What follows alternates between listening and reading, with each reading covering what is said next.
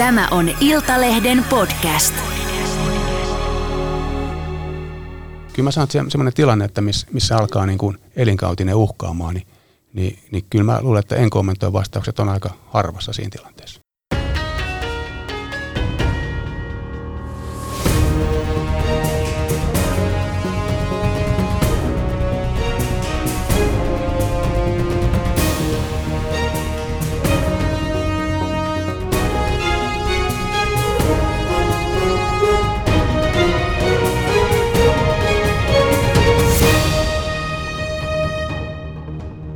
Tämä on Ammattina rikospodcast.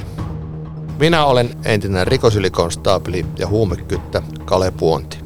Minä olen rikos- ja oikeustoimittaja Risto Kunnas.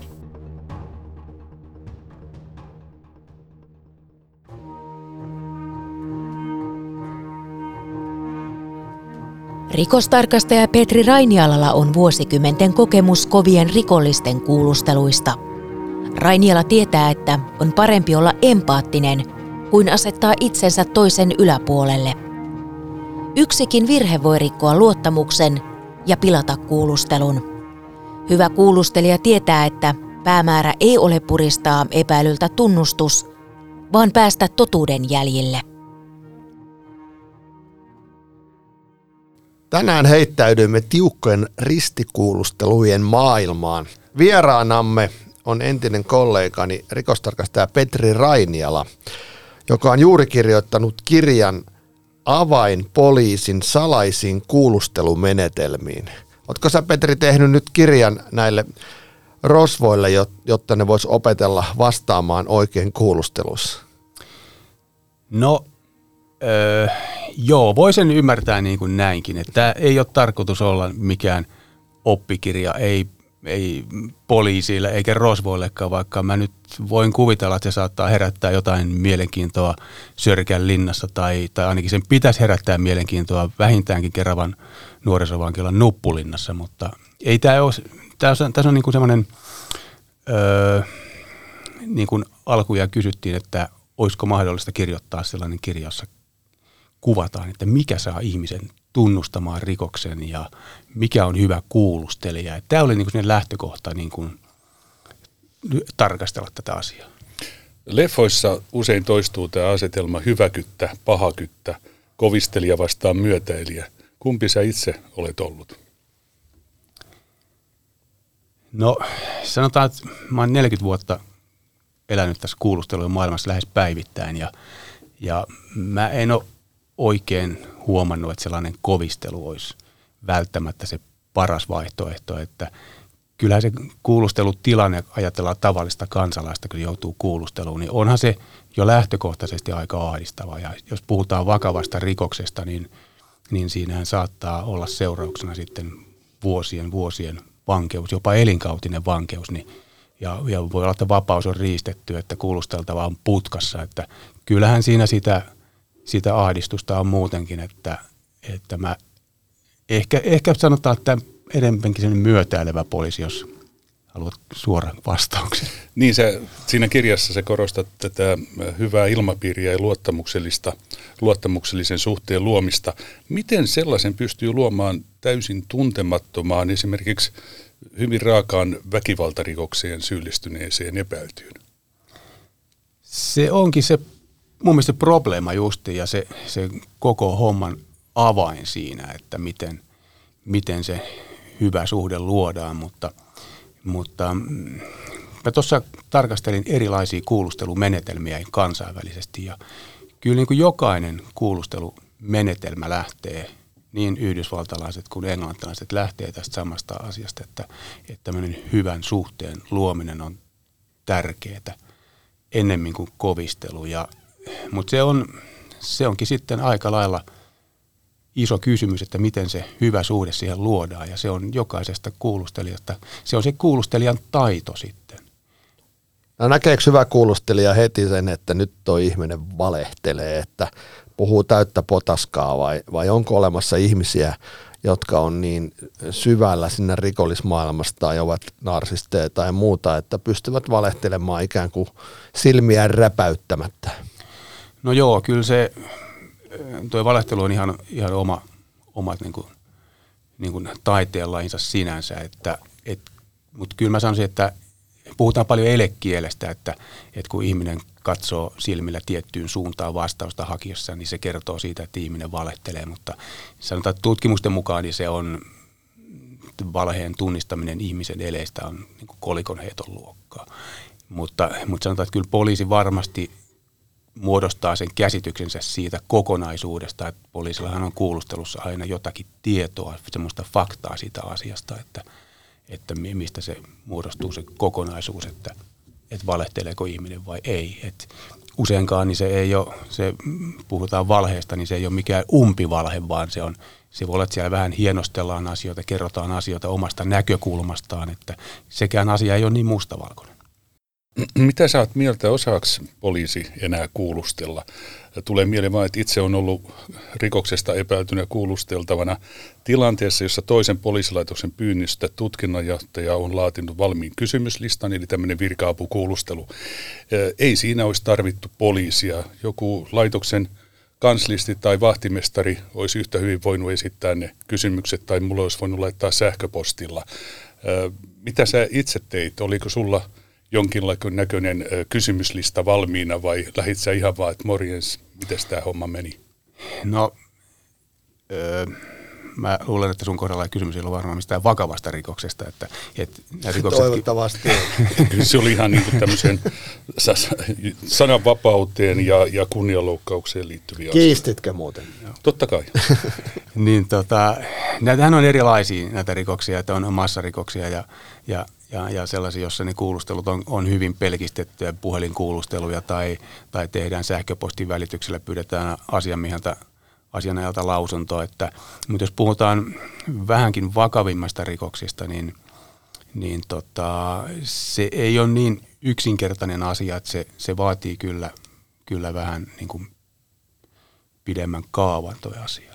Mä oon tota, itsekin jonkun rivin kuulustellut ja, ja tota, olen vähän samaa mieltä tässä kuin Ripakin, että, että nykyään nämä nuoret poliisit, niin niille ehkä opetetaan liian vähän – sellaista kuulustelua, eli ihmisten kanssa kanssakäymistä, että kun ollaan niin paljon kännyköissä, että pelätään jo vähän niin kuin sitä vastapuolta ja tehdään siellä omassa kopperossa ne kysymykset, eikä yhtään piitata siitä, mitä se asiakas siihen vastaa, että ei osata viedä sitä kuulustelua oikeaan suuntaan, niin ootko sä samaa mieltä, että tässä olisi ehkä vähän parannettavaa tässä koulutuksessa? Joo, tässä olisi, mun mielestä olette molemmat tässä ihan asian ytimessä, että tässä on tässä olisi mun mielestä hirveästi parantamisen varaa. Ja, ja jos me mietitään, että onko näistä mitään, näistä on tehty, 95 on tehty, Nykänen ja Karstinen teki, teki kirjan, joka ö, käsitteli samaa aihetta. Ja, ja muistaakseni Karstinen käsitteli viestinnässään, se teki väitöskirja, olisiko se 96 ollut. Ja edellinen asiaa käsittelevä tämmöinen poliisitaktinen – kirjas, kirjallisuus on peräisin vuodelta 1968, että se on aika pitkä väli.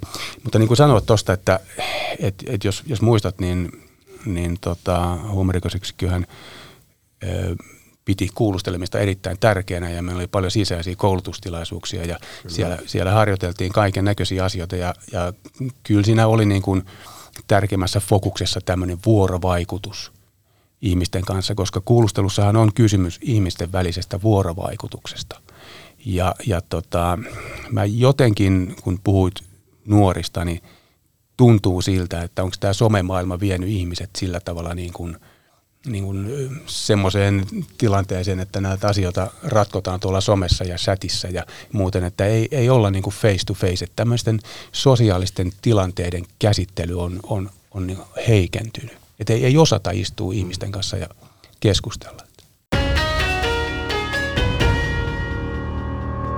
Niin amerikkalaissarjossa usein nämä dekkarit valehtelevat äh, tälle vaikenevalle kuulusteltavalle, että rikoskumppani olisi jo tunnustanut oman osuutensa ja puhuu näin ja näin.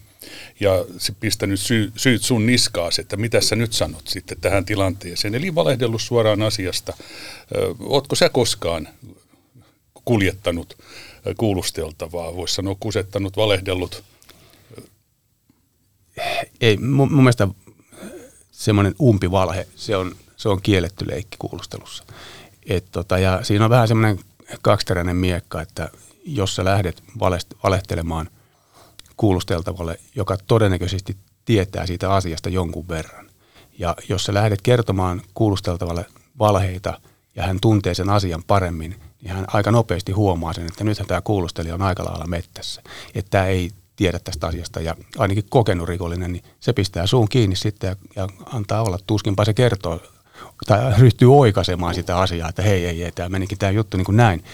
Et se, ja siinä on se pointti vielä, että, että jos valehtelee, niin kyllä se sitten käy ilmi myöhemminkin, että kun kirjan kanssa tavataan, että mä sanoisin, että valheella on lyhyet jäljet tässäkin tilanteessa ja se aiheuttaa poliisille sitten tulevaisuudessa lisää haittavaikutuksia, koska oletettavaa on, että, että jos se on kokenut rikollinen, niin sitä kuulustellaan toisenkin kerran. Ja mulla on sattunut muutama kerran sellainen tilanne, jota on suomeksi sanottuna kaveri on kuusetettu aika pahasti siellä kuulustelussa, niin on se hankala kuulusteltava sen jälkeen. Mutta laki sallisi tämän? Laki ei salli. Meillä ei saa, niin kuin laki sanoo sillä tavalla, että ei saa antaa vääriä ilmoituksia. Että Suomessa laki kieltää sen asian. Ja tässä onkin mielenkiintoinen asia, että sitä voi, voi jokainen pohtia tykönään sitä, että Yhdysvalloissa se ajatellaan se asia näin, että kukaan täysjärkinen ei tunnusta rikosta, jota hän ei ole tehnyt poliisille. No ja, Mit, niin, no, et, niin varmasti on. Että, et, et, et se, se ajattelutapa on, että et jos, mm. jos olet, olet syytön, niin et sä mene tunnustamaan semmoista rikosta, niin se antaa sitten Yhdysvalloissa mahdollisuuden vähän laajemmin kertoa sitten mutta, epäilyllä. Niin, tuo äh, lakipykälä, mistä mainitsit, niin sehän voisi kuvitella, että se sallii tämmöisen johdattamisen harhaan, jos ei nyt suoraan anna väärää infoa, mutta vihjaa siihen suuntaan. Niin, niin tiedätkö, että tätä sektoria käytetään Suomessa? No joo, sitten joo, et sanotaan, että sellainen tilanne, että, että siinähän käydään kuulustelun yhteydessä kaikenlaisia keskusteluja ja jutellaan asioista ja, ja jos se kuulusteltava on nyt sitten jostakin tehnyt semmoisen johtopäätöksen, joka onkin loppujen lopuksi väärä, niin eettinen kysymys on, että menetkö sä oikaisemaan sen asian. Niin että kyllä mä oon niin tehnyt, että, että jos se on kuulusteltava ymmärtänyt jonkun asian tai sotkenut asioita ja hänelle on jostakin muodostunut semmoinen väärä käsitys tapahtumien kulusta, niin en mä nyt ole sitä mennyt oikaisemaan siinä suoraan, mutta en, en mä kyllä valehtelekaan. Mitäs tehdään näille kavereille, jotka, jotka lausuu jokaiseen, että ke, käytän oikeuttani olla vaiti tai, tai jopa lakimiehet, joita kuulustellaan epäiltynä, niin, niin käyttää tätä samaa terminologiaa, niin onko siinä mitään tehtävissä?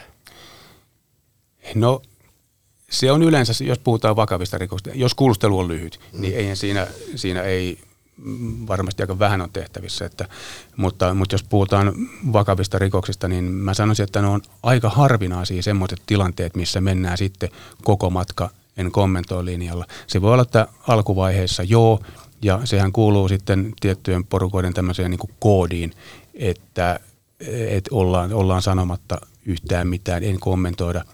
Mutta tässäkin on muutama asia, on se, että, että mitä siellä kuulusteluhuoneessa muuta tapahtuu sitten. Että siellähän asiat sitten mm, pistetään paperille ja kirjataan, mutta mitä muuta siellä puhutaan. Et monta kertaa se tilanne on sellainen, että vaikka sanotaan, että en kommentoi, niin siinä halutaan sitten epävirallisesti suunnata sitä tutkintaa sitten äh, usein semmoisille raiteille, jotka sitten suuntaa niitä epäilyjä pois sitä henkilöstä itsestään niin kuulusteltavallehan myös voidaan lupailla erilaisia asioita, jos tämä tunnustaja on yhteistyökykyinen. Esimerkiksi parempi selli, jotain tavaroita kotoa. Tai voidaan ottaa skootteri. No mä tulin just siihen, nopeampi vapautuminen tutkintavankeudesta. Tai sitten niin kuin Kale sanoi, ostetaan skootteri, viedään kapakkaa juotettavaksi ja sieltä poliisitalolle kuulusteltavaksi, kuten tehtiin Aarion tässä tynnyrivyydissä – niin sanotun Malmin naisen kohdalla. Mitä sä itse olet luvannut kuulusteltavalle, että jos tämä, että rupes nyt puhumaan, niin saat mitä? No ainakin jos, jos jotain lupaan, niin, niin se pitää olla se lupaus sellainen, että, että mä pystyn sen pitämään sen lupauksen.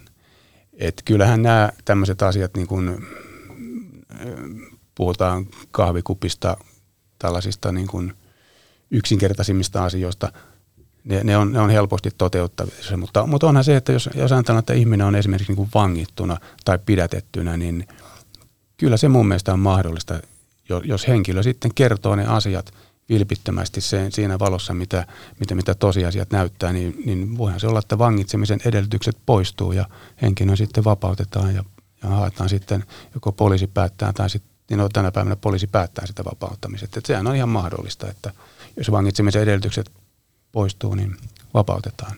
Joo, ja sitä on tässä myös, itsellä oli useasti niitä ihmisiä, jotka eivät voineet johonkin tiettyyn vankilaan mennä, niin sitähän poliisi pystyy tekemään, että se neuvottelee sen sijoituspaikan, vaikka ei voisikaan vapauttaa tätä henkilöä.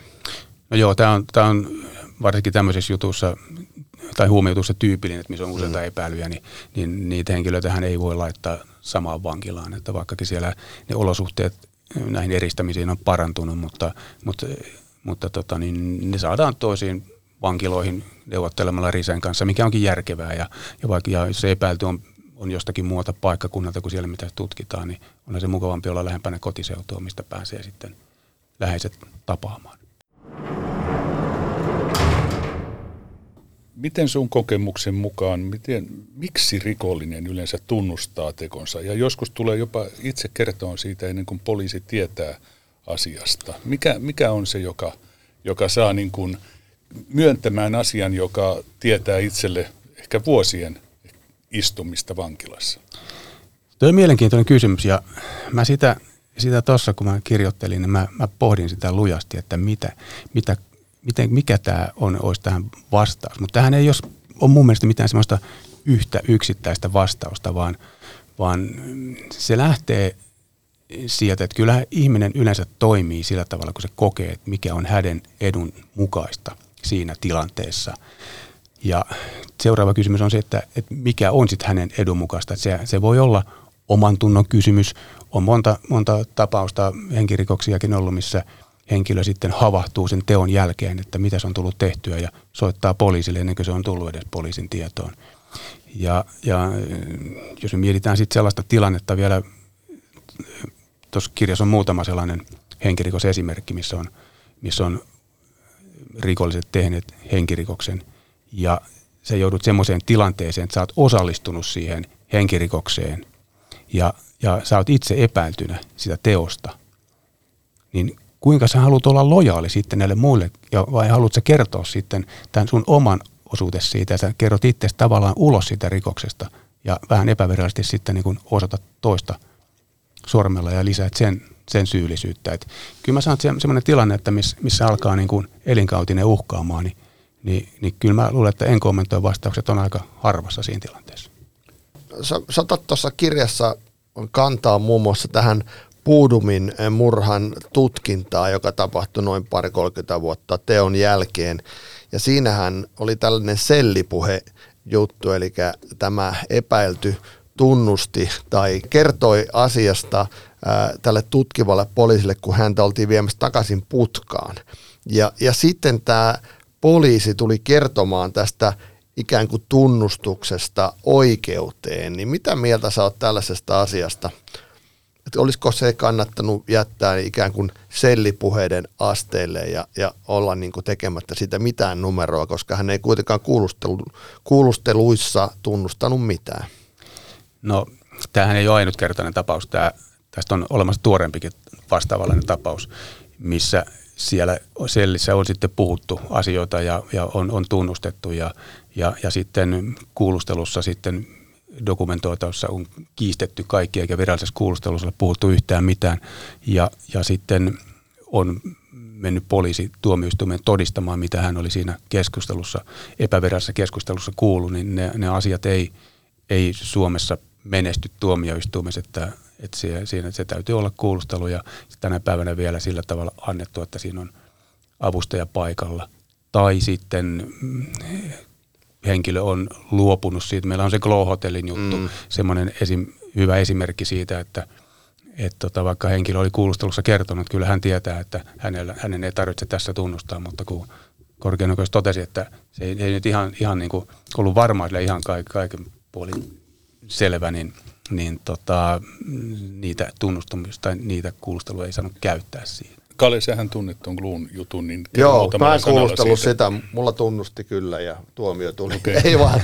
Mutta joo, muistan tämän tapauksen, että korkeammasta oikeudesta asti tuli. Että siinä oli tietenkin ulkomaalaisesta henkilöstä kyse vielä ja puuttu vähän tulkkia ja, ja tällaista. Ja sen mä ymmärrän, ymmärränkin tietyllä tavalla. Ja, ja tota, kyllähän näitä kuulusteluja niin kuin mun mielestä vähän poliisissakin vähätellään. Mitä mieltä sä oot siitä, kun jotkut sanoo, että kyllä se näyttö hankitaan jotenkin muuten nykyään kuin kuulustelemalla, että ihminenhän voi niin kuin sanoa oikeudessa mitä haluaa ja, ja vaikka se tunnustaisi kuulusteluissa, niin oikeudessa voi kiistää ja, ja tota, että ei kuulusteluissa ole, kuulusteluilla ei olisi enää sellaista merkitystä, niin mitä mieltä sä oot tästä asiasta? Se, mä pitäisin sitä aikamoisena harhana tota asiana, koska kuulustelu on kuitenkin se keskeinen elementti, missä kootaan kaikki tekniset todisteet yhteen. Ja, ja kyllä mä sanoisin näin, että, että tunnustus on todisteiden kuningatar. Et se, ja on se rikos huomattavasti helpompi selvittää, jos joku kertoo, mitä siinä on tapahtunut. Et mä, mä en tiedä, mistä se johtuu, että kuulusteluja niin kuin vähätellään ja niiden arvoa. Et onhan se tuomioistuinhan arvioi sitten sen, että jos joku kertoo kuulustelussa jotain ja, ja kiistää sen myöhemmin, niin kuinka uskottavana se tuomioistuin enää pitää sen. Et jos otetaan tämmöinen esimerkki, niin kuin aikaisemmin sanoit, että, että on kaveri, joka on en kommentoi linjalla koko esitutkinnan ajan. Mm. Ja esitutkinnan päätyttyä, kun hän saa tietoonsa kaiken, mitä esitutkinnassa on tapahtunut, niin hän sen jälkeen sitten sopeuttaa sen oman kuulustelunsa ja kertomuksensa tuomioistuimessa sen mukaan, niin kuinka uskottavaa se enää on tuomioistuimen silmissä. Joo, Toden- ollaan sun kanssa ihan samaa mieltä tästä asiasta, että, että mä, mä oon aina ollut kuulustelujen puolessa ja se on aika paljon nopeuttavaa tuohon rikosprosessiin, kun siellä on tunnustus pohjalla.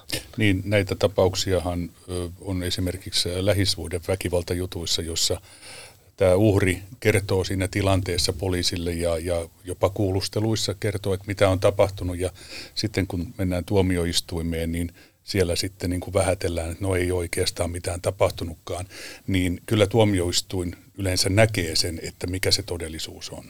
Joo, kyllä kokeneella tuomarilla niillä on, niillä on kokemus arvioida niitä, mitä se, ne tietää sen, tai ne seuraa sitä, miten se kuulustelu on kehittynyt siinä. Mutta tuosta voisin vielä sanoa tästä, tästä mitä puhutaan aikaisemmin niistä todisteista, että meillähän on paljon sellaisia tilanteita, että josta ei kerta kaikkiaan ole olemassa todisteita. Että se on tässä kirjassa että tämä, tämä Metsälässä sattunut palottelumurha, jossa niin kuin tapahtui klassisesti, että, että kolme miestä meni tilaan, tai neljä miestä, ja kolme tuli pois sieltä. Ja mitään teknistä näyttöä ei ollut saatavissa. Se, se oli selvitettävä ainoastaan kuulusteluteitse se asia. Miten sä kuvailisit tämmöisen, jos sanotaan tunnustusprosessin etenemistä? Onko se, kun ottaisi tulpan pois täydestä kylpyammeesta, että kun sen tulpan saa otettua, niin sitten henkilö avautuu ja mikä on se tunne kuulusteltavalta epäilyllä, että tuota, kun hän on saanut kerrottua, niin onko se helpotuksen tunne noin yleensä? No joo, se on, se on, musta se ei ole välttämättä, sanotaan, tuommoiseen tunnustukseen pääseminen, niin että joku sanoo, että, että usein sen käy näin, että kuulustelija sanoo, että no, se vähän kaistuu ja sanoo, että no ei kuule. No nyt mä kerron tämän asian, miten tämä on mennyt. No sitten hän alkaa kertoa sitä ja, ja varmaan on, on niin kuin huojentunut siitä asiasta, mutta kyllä mä kokemuksesta sanoisin, että, että välttämättä vaikka hän sanoo niin kuin näin, niin hän kertoo siitä jotain. Ehkä pääpiirteittäin sen asian oikein, mutta kyllä siinä tuppaa sit siinäkin kohtaa vielä jäämään semmoisia asioita, jotka ei välttämättä pidä paikkaansa. Et sieltä on jätetty sitten kertomatta jotain rikoskumppaneita, jonkun osuus siinä asiassa tai jotain sellaista itselleen tai toiselle edullista. Et harvoin se tapahtuu sillä tavalla, että siitä, niin kuin sanoit, tulppa irtoaa ja, ja sitten sieltä tulee kaikki. Toki näinkin voi käydä, mutta useimmiten se on semmoinen mm, pitkäaikainen prosessi kaiken kaikkiaan, ennen kuin päästään siihen, että saadaan tarina paperille, että voidaan kuvitella, että tämä nyt on vähän tähän suuntaan tämä asia. Se on vähän silleen, ainakin huumejutussa, että ollaan vähän ongella, että annetaan pikkasen sille kuulustelijalle ja katsotaan, että riittääkö se.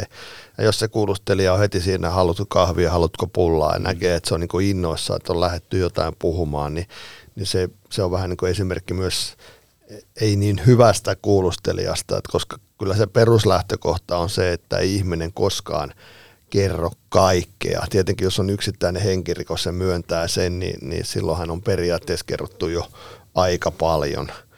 Että on kyllä tämä sun kirja Totuuden jäljillä, avain poliisin salaisiin kuulustelumenetelmiin. En tiedä kuinka salaisia ne on, mutta, mutta tota, ehkä tässä on myös kustantajalla ollut vähän, vähän tässä nimessä aihetta, mutta tosiasiassa tilanne on se, että kyllähän tuon kirjan pitäisi lukea jokainen poliisikoulun aloittava, että tietää suunnilleen vähän mistä on kysymys.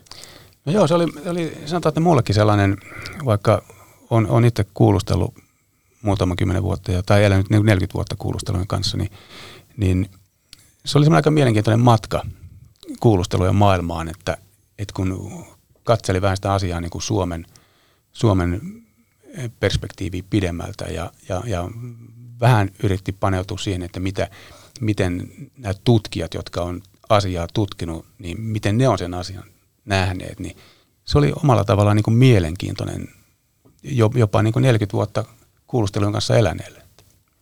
Niin tota, urassa aikana sä kuulustelit ja saatoit linnaan satoja kovan luokan rikollisia ja jäit eläkkeelle hiljattain vuonna 2021.